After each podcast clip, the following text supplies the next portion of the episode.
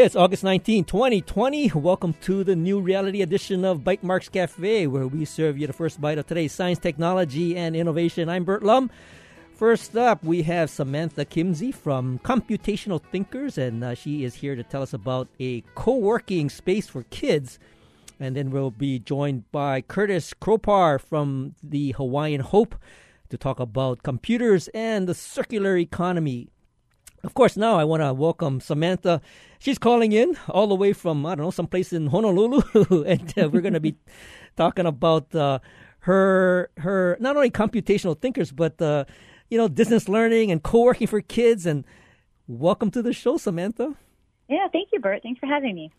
You know, and, and I, I miss having you in the studio, but, you know, in this uh, new reality of ours, uh, I, I have yeah. to uh, have my guests call in, but uh, it's great to have you on. And you know, this is something that I I really have. You know, I mean, obviously we've heard about co-working for.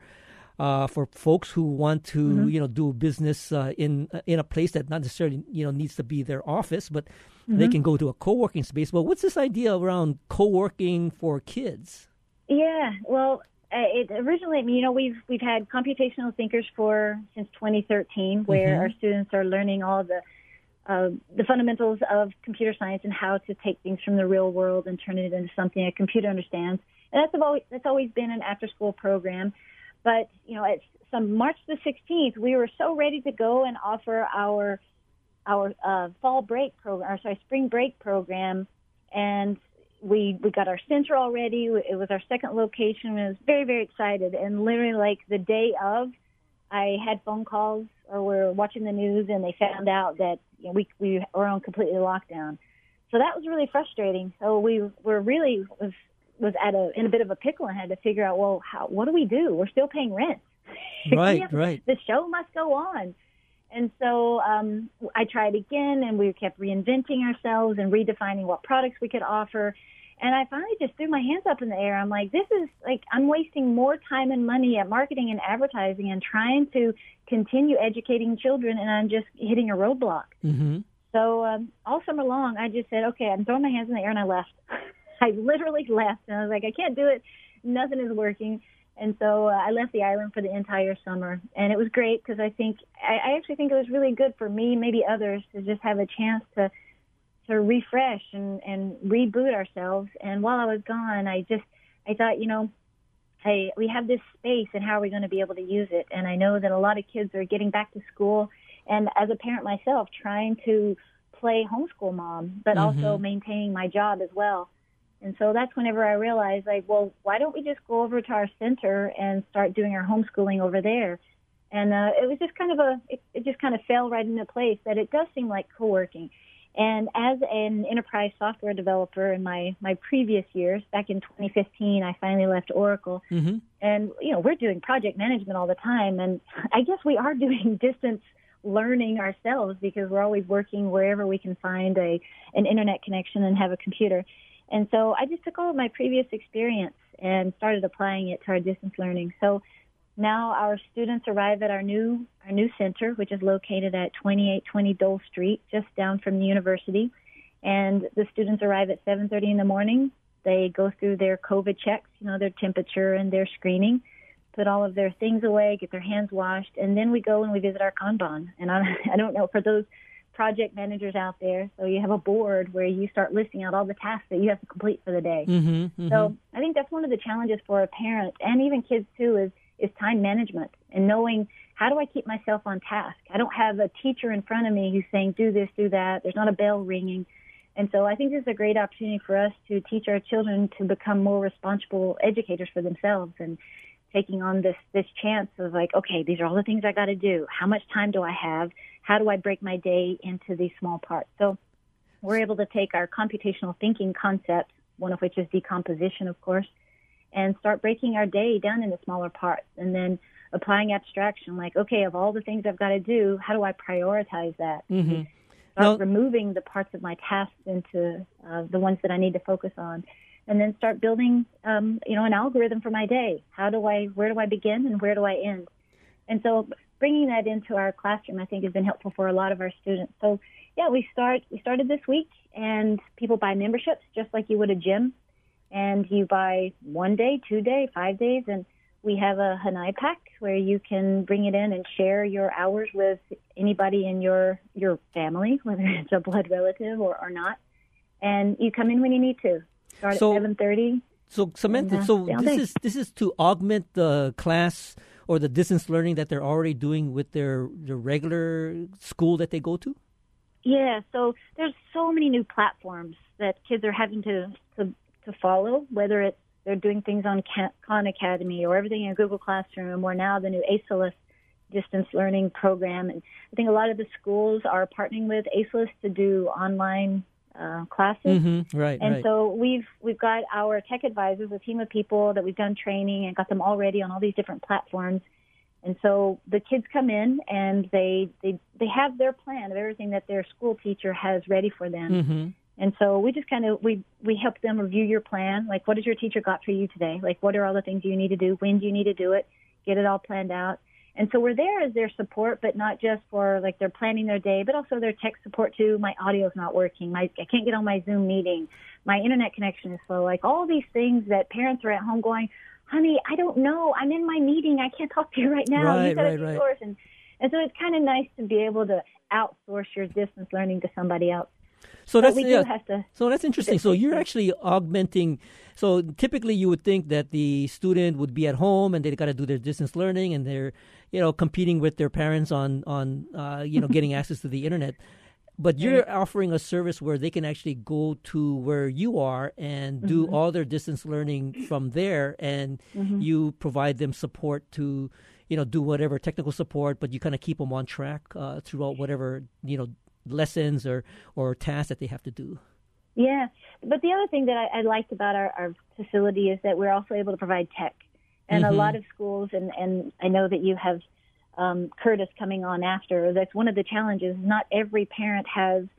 First of all, do they do they have internet at home? If they haven't, how do they get it? And then also, do they have computers at home? And a lot of people are getting computers now. I think the sales of, of laptops have skyrocketed as a result of this, or even iPads. But um, are they capable? Do they have the the basic operating system that can support the Zoom meetings? Because I know some of the, the older OSs are not even doing very well using some of the the um, collaborative software. So Samantha, so this is great. Where can people sign up and and uh, you know maybe take part in what you're offering? Yeah, so we we have computationalthinkers.com for taking our classes as Mhm. we normally do. Because 2:30 to 5:30, you have our normal after school classes at our, our center. But coworkingkids.org, go there, purchase a membership, book the days that you want to attend your classes, and then at 2:30, when the day is over, sign up for after school classes and work on your programming, your artificial intelligence, your animation. And so we're either either place you'll be able to find us. Sounds good. I'll put that up on our show notes for later on. Thanks, Samantha, Thank you, for joining us. Thank you. Take care. Bye. Okay, and we'll take a short break, and when we return, we'll be joined by Curtis Kropar from Hawaiian Hope, and we'll talk about computers and computer reuse and the circular economy. This is Bytemarks Cafe. Support for Bytemarks Cafe comes from the HPR Local Talk Show Fund, whose contributors help Hawaii Public Radio sustain and grow its locally produced talk shows. Mahalo to the St. Andrew Schools, which includes the Priory School for Girls, the Prep for Boys, and Queen Emma Preschool. Welcome back to Bytemarks Cafe. I'm happy to welcome Curtis Kropar. He's the head of a nonprofit called Hawaiian Hope. Welcome to Bytemarks Cafe. Hey, hey, good afternoon. Hey, Curtis. Now, you know, Curtis, uh, maybe we can start off by you just sharing a little bit of the, the history of Hawaiian Hope and, and how you got kind of started and how did you end up kind of pivoting into this computer reuse? Sure, sure, sure. And uh, you know, if I get long-winded, just uh, you know, Don't worry. hang up on me. um, so Hawaiian Hope, we are we we originally started back in 2006, hmm and uh, we actually started off originally as homeless services, and a lot of people don't realize that. Um, And what kind of services of were our- you were you providing? What's that? What kind of services were you providing? Um, we worked with a lot of the homeless shelters, and we set up computer classrooms in the shelters uh, for a lot of the residents, you know, to to use the computers. Um, in you know some of the shelters, we had very high levels, and we still do, of kids living in the shelter. And a lot of people don't necessarily equate, you know, kids being homeless. but there are thousands of kids in the state who are homeless living with their parents out on the street. Mm-hmm, Um, but yeah, we were setting up computer classrooms in the shelters.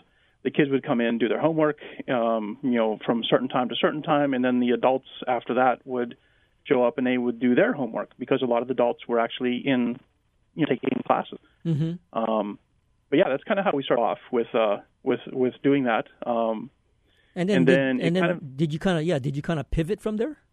Well, it it, it kind of like took off. It, I don't know necessarily about pivot, but it kind of took off on a life of its own because we our original intent um, was not necessarily to get into the hardware like we're doing now, Mm-hmm. um, but it just it kept going in that direction. So we um, you know we offered as uh, residents would move out of the shelters, move into their own housing. Um, we would offer them a free computer to take with them, you know, to their new place, kind of like a housewarming gift Oh no, that's great. Um, yeah.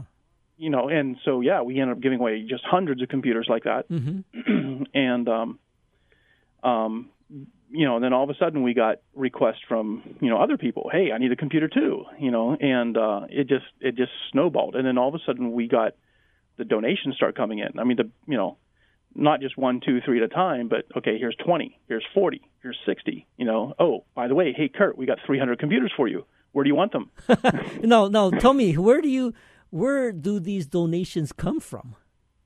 We we get a donations from just a cross section of of everybody. We have individuals who donate equipment to us.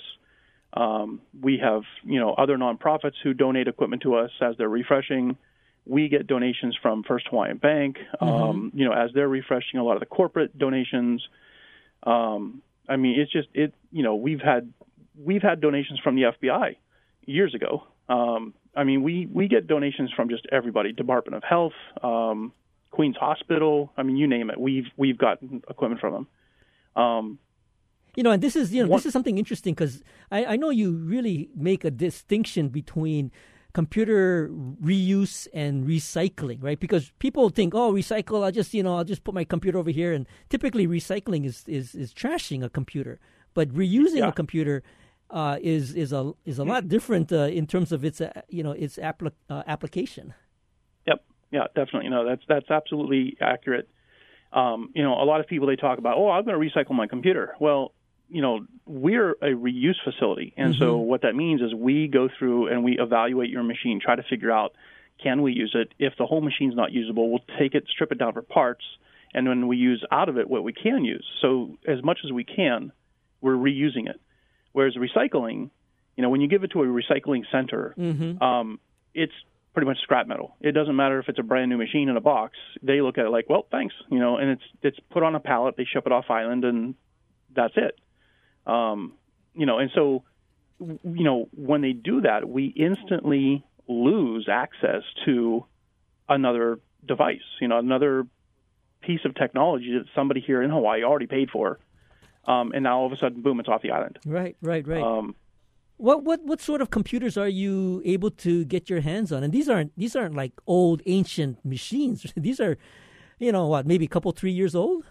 Oh yeah, oh yeah, yeah. Well, you know, we do, we do, we we do get our fair share of ancient machines. We had, I mean, literally yesterday, I had about seven machines show up, and, and I swear to God, the, the the newest one's 15 years old. Oh, You really? know, Yeah, no so, kidding. so no, well, no describe kidding. describe Um, the, the variety. I mean, what what what what brands are typically coming through your door? Um, our most common machines we get are HP, Dell, and Lenovo. Mm-hmm. Those are the three primary ones that we get. Um, but yeah, we get machines. I mean, some of the some of the donors um, we get equipment from. They they don't buy their equipment outright. They lease it from different computer companies. And at the end of the lease, they're supposed to send the stuff back. Uh-huh. And the leasing company, yeah, and the leasing company's like, no, we're not going to pay for shipping back. Just get rid of it. You know, and so we get equipment that's literally three to four years old sometimes, and it's it. You know, some of the stuff looks like it's never even been used. oh um, wow. You know, and it's it's really yeah, seriously, we get some we get mounds of awesome equipment. Um, one of the complications though with this is that, especially with you know most of the corporate stuff, um, they pull the hard drives out before they give them to us. Right. So we get we get a really great working computer with no hard drive, and so um, you know it, it's one of our complications is that you know, okay, great, we're getting a donation of four or five hundred computers at a time, and we love that.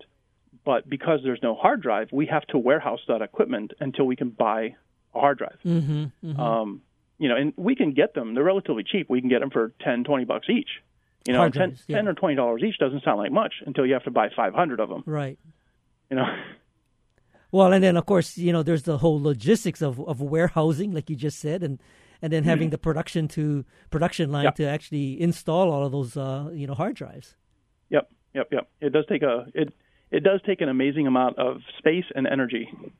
So So you know, in terms of in terms of your operations, I mean, uh, you've been you've been kind of providing this service for a while. Uh, you know, is it is it basically uh, a volunteer crew, and how do you how do you manage sort of the peaks and valleys? um, yes, we are. Uh, great question. We are right now all volunteer. We have no paid staff. Um, we've been doing this for 14 years as volunteers. Mm-hmm. um, you know, we are trying to kind of like move to the next level of, of our production, um, which is, you know, doubling, tripling, you know, 10 times our output. Um, and we've, you know, we've acknowledged that in order for us to do that, we need two things. We need at least a couple of paid staff, and we need a much larger facility. Um, and so that's kind of where we're heading to is that you know we we know I mean we've got a small army of volunteers. I've got we we've done projects where I've got 20 people on site, you know, doing work. Right. Where where, where Um, where are you physically located? Out in uh, Our- Leeward side, right? No, no, no. Um, our main tech center is in Kakaako. Oh, okay. Um, Yeah, so our main tech center is in Kakaako. We have an internet cafe out in Waianae. mm-hmm. Um, we have storage lockers, you know, three different locations for storage lockers. Um, but yeah, our main tech center is actually in Kakaako. So And and what you've pretty much what bootstrapped this uh, nonprofit? bootstrapped? Yeah, I mean, Uh, is it out of your pocket or where? You know, are you getting are Oh. you getting any kind of uh, philanthropic support? Um, when we first started it, yeah, I paid for everything out of my own pocket when we first started up. Um, you know, the first couple of years, I, I footed the bill for absolutely everything. Um, we we now do have a number of sponsors, um, you know, uh, that that give us money. We've got uh, a couple of them, like uh, as an example, Locations Foundation. Woohoo! Locations. Uh, if I can plug them, um, you know, they are one of our faithful sponsors. Um, they've provided us a bunch of money over the years, you know, 5,000, 10,000, 15,000. Um, and that money, most of it is used to buy parts, like the hard drives, to put back into computers, and so we can give them away. So they've they've helped us do mass distributions, um, you know, and uh, yeah, like last year we did two mass distributions with them, and just in two distributions we gave away 1,100 computers Wow! in two distributions. Yeah. and, and this those- was over a, a period of how, how long? How long was that? What's that? How long was that period of time that you got uh, got those eleven hundred computers out? Four months. Wow! So Now- yeah, we, we pumped out we pumped out 1,100 computers in four months Wow, that's great. uh, with with volunteers, with a volunteer staff and one tech bench. Now, now, So- now, Curtis, you know, uh, I I do want to ask you also about you know the the whole demand that has uh, sort of skyrocketed as a result of of COVID nineteen and and the fact that everybody is now you know really working or going to school from home, and I think that's really kind of changed the dynamic from you know pre pre pandemic. And I, I do want to I want to give you a chance to talk about that, but we're to hold that thought. We'll be right back after this short break to uh, continue our conversation with Curtis Kropar from Hawaiian Hope. This is Bytemarks Cafe. Support for Bytemarks Cafe comes from the HPR Local Talk Show Fund, which helps Hawaii Public Radio sustain and grow its locally produced talk shows. Mahalo to contributors, locations, and Honolulu Waldorf School. Welcome back. This is Bytemarks Cafe. I'm Burt Lum, and if you're just joining us, uh, we're talking to Curtis Kropar, who heads up the nonprofit Hawaiian Hope. And uh, you know, Curtis, right before or right uh, during the break, did you notice that it was a location-sponsored I heard break? that. what a coincidence! well, you know, that's great that you have have sponsors, and you know what I what I did want to talk about is the uh, the demand that has been created just because a lot of people are now you know having to work and and go to school from home, yep. and and I think um, you know there have been a couple of projects that really brought uh, you know Hawaiian Hope to my attention, and maybe you can share a little bit about how things have changed, you know, during these sort of COVID times. Sure, sure. Um, so we've yeah we've we've done a number of projects. Um, you know, mostly we're pretty centric on Oahu. Mm-hmm. Um, you know, and, and all of our services have been pretty much co- concentrated here. Um, but we've had groups reach out to us across the state, you know, saying, you know, hey, look, we're we've got hundreds of kids, thousands of kids in the area, and we need computers. What do we do? Um, and so we have been working with a group on Big Island, um, and you know, we've shipped over uh, we've shipped 100 computers to them. Um, they've distributed them to different you know areas of, of the island, and now we're looking at you know even larger scale projects with them. Um, we shipped over excuse me, sorry, we've shipped over um, 12 computers to Molokai mm-hmm. as kind of a like a sample package of you know here's what we could do. Um, and so you know they're evaluating those machines and they're going to hand some of them out. Um, you know, we've just yesterday I had a request from Maui. Um, you know, this morning I had requests from uh, just all over the island. Yeah, every single day we've got we've got people requesting equipment, and um, you know, it's it's interesting because you know, as I said earlier, we've been doing this for 14 years, and so we've been preaching this message for 14 years. We need computers into the hands of of, of you know local families, mm-hmm. and you know, one of the things that that the whole COVID response has done has has kind of like, you know, whacked everybody upside the head and said, "Hey, look, you know, it's it's here's what we need," and all of a sudden, people all over are realizing the lack of tech, you know, out into the general community and general population. Right, um, right. You know, and, and it's surprising. Surprisingly, it's not just low income families, and it's not just you know, we work with the homeless families and low income families, and it's not just you know low income that is experiencing this. Mm-hmm, mm-hmm. Um, you know, one of one of our one of one of the um, I can't name their name, but one of the larger uh, organizations, you know, of course they sent okay, hey, these are all white collar workers. Okay, everybody, we're going to work from home, right? Everybody stay at home, workers work from home. So they sent everybody to work from home. Um, the thing is that what they gave them was a um, uh, a Windows Surface tablet mm-hmm. to go work from home. Okay, you know what? Little ten inch screen, and yeah. that may work for one or two days. But when you need to bang away at some spreadsheets and documents, and you know you're used to having two, three, and four monitors on your desk, that little ten inch screen ain't cutting it, mm-hmm. right? And mm-hmm. so we've had dozens of people come in. Hey, Kurt, uh, listen, I got this uh, Microsoft Surface. How do I hook up my two monitors to this Microsoft Surface? Because I, you know, in my keyboard, and my mouse. How do I do that? You know, and so now, I mean, there and there's thousands of people like this, not just in Hawaii, but you know, tens of thousands across the U.S. Well, so are you are you kind of now having also to do tech support, and and do you you know are you like uh, uh, um, having to compete with the, the, the Best Buys and, and you know providing uh, the the support and and are you able to are you able to charge for that? Um, well, it's kind of interesting that um, so we you know our philosophy is we handle a lot of stuff up front, so we do a lot of um, preemptive tech support and explaining to people how things work. And you know and what that does is it ultimately cuts down on our response tech support issues. So we spend a lot more time educating people up front on here's what you got, here's how it works, here's how to use it, um, and that ultimately that wipes out like three quarters of our response tech support type issues. Mm-hmm. Um, you know, so yeah, it's it's not not quite the same for us because you know um, we're kind of used to doing that with all of the low income families who we normally hand out equipment to.